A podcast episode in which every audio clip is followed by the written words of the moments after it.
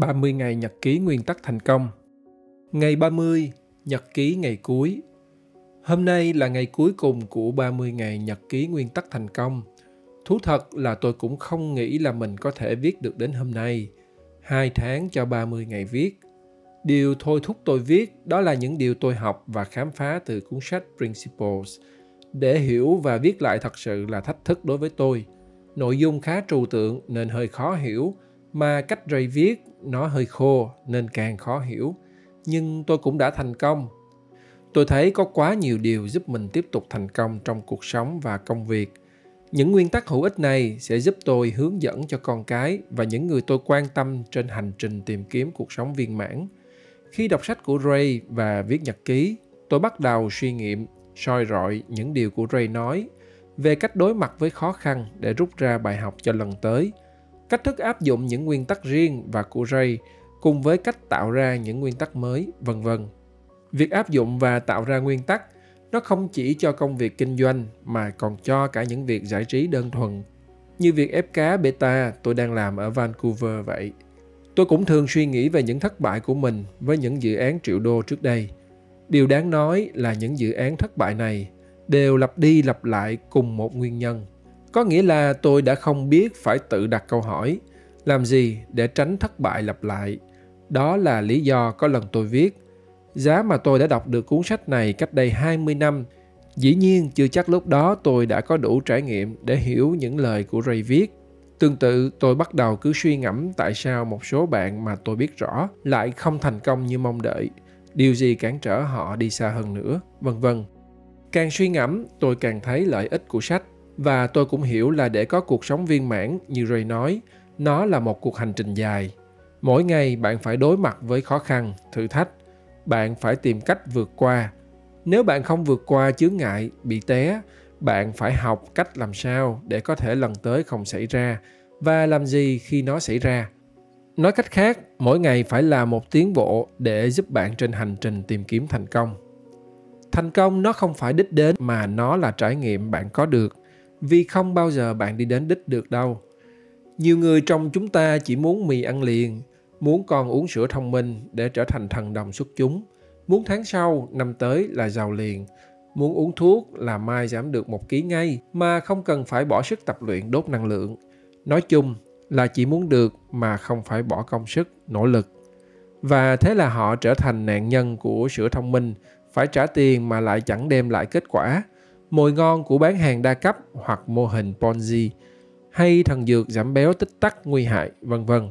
Tôi biết một cặp vợ chồng có bé trai bị tự kỷ.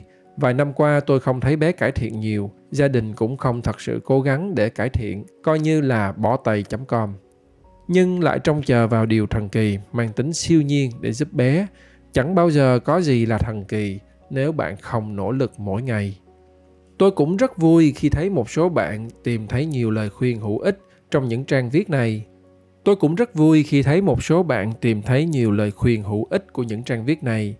Bạn Huy, founder của Pito, có cập nhật cho tôi biết ai là đối tượng đọc nhật ký.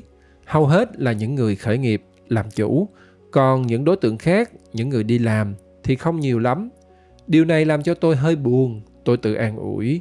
Nếu sau này tập hợp lại thành ebook có khi dễ dàng cho họ đọc hơn. Bạn Bon Nguyễn từ Dreamship thì rất là hồ hởi hơn vì thấy khách, bạn bè, khách hàng của em ở bên này rất là tâm đắc với cuốn sách của anh viết.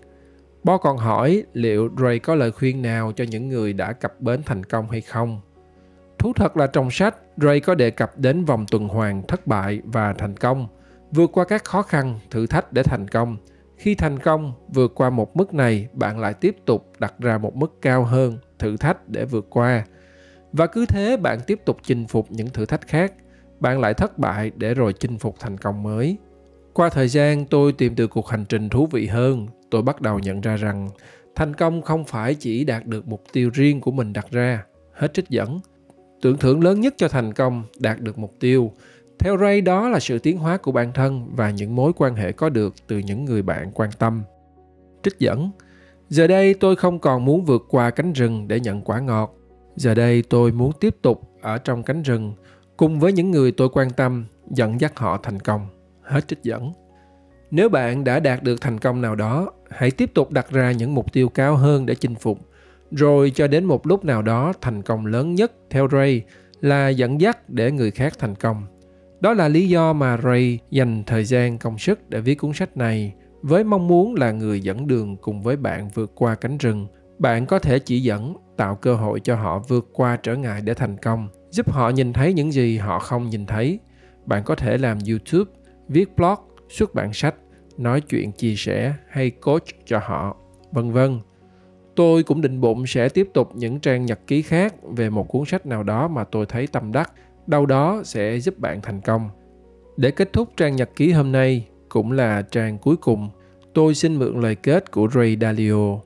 Trích dẫn và giờ đây tôi muốn chia sẻ cho các bạn những nguyên tắc đã giúp tôi thành công. Hết trích dẫn. Đến đây tôi xin được cảm ơn các bạn đã đọc đến những dòng cuối cùng của 30 ngày nhật ký nguyên tắc thành công. Và tôi cũng xin được chào tạm biệt các bạn. Nguyễn Mạnh Tường, sáng lập Max Communications và đồng sáng lập ICP X-Men.